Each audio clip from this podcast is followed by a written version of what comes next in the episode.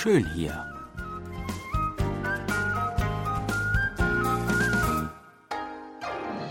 Ausflugstipps für Korea mit Jan Dirks.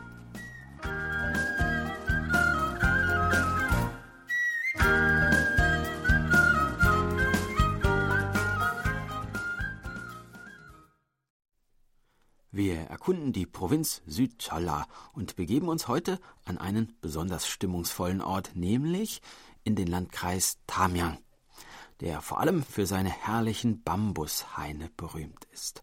Und die Sehenswürdigkeiten, die wir heute besuchen wollen, haben, wie wir sehen werden, alle etwas mit dem Bambus, aber auch mit anderen Bäumen zu tun. Als erstes machen wir uns auf zu einem alten Garten. Es ist der berühmte Garten Soseon, der in der Joseon-Zeit im 16. Jahrhundert von dem Gelehrten Yang Sanbo angelegt wurde.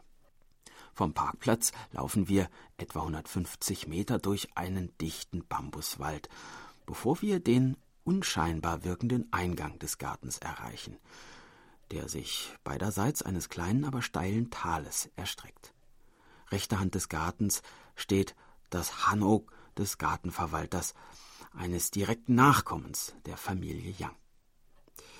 Yang Sanbo war die Machtkämpfe am Königshof von Choson und die politischen Unruhen in der Hauptstadt leid und beschloss, sich hierhin in die Provinz zurückzuziehen und ein ruhiges, friedliches Leben inmitten der Natur zu führen. Die Struktur des Gartens Soseon ist sorgfältig durchdacht. Ästhetik und Philosophie der Oberschicht jener Zeit manifestieren sich hier in einzigartiger Weise. Der Garten ist unterteilt in drei Bereiche, von denen der erste dem Empfang des Besuchers, der zweite dem Vergnügen und der dritte dem Lernen und Studieren gewidmet ist. Jeder Stein und jeder Baum hat seine eigene Bedeutung.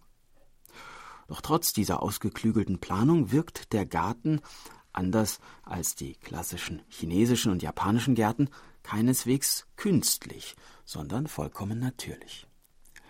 Der Garten diente Yang als Rückzugsort, doch oftmals traf er sich hier auch mit anderen Gelehrten.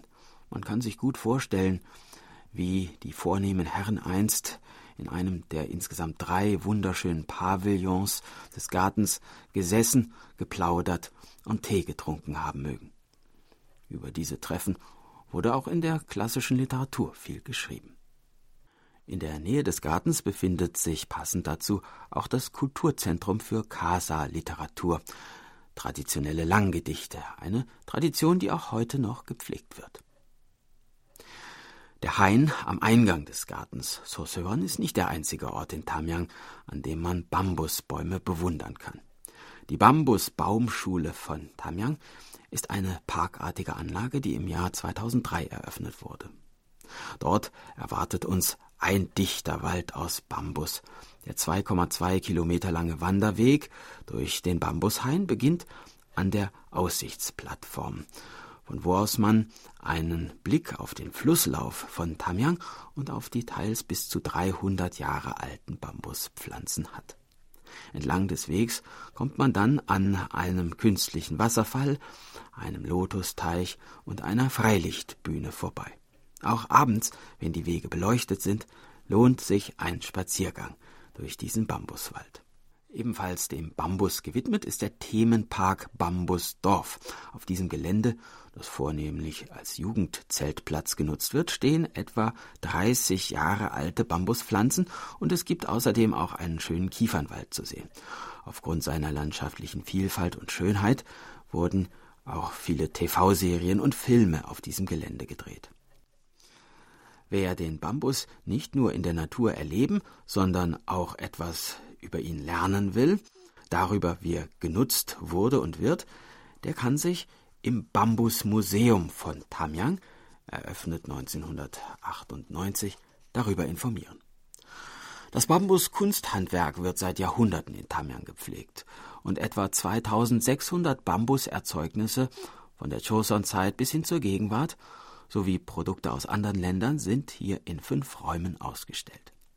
In einer Halle zeigen außerdem Meister ihres Fachs ihre Kunstfertigkeit bei der Verarbeitung des Bambus, der für seine Robustheit und Belastbarkeit bekannt ist. Und man kann auch selbst einmal versuchen, Bambus zu verarbeiten. Bei den Kindern ist die Bambusschaukel am beliebtesten. Die Eltern können derweil durch einen beeindruckenden Bambustunnel wandeln und Alltagsgegenstände aus Bambus zu Erzeugerpreisen kaufen. Tamyang ist zwar vor allem für den Bambus bekannt, aber auch ein anderer Baum stellt eine besondere Sehenswürdigkeit dar. Denn folgt man vom Bambusmuseum aus, der Landesstraße Nummer 15, stößt man auf die märchenhafte Metasequoia-Allee.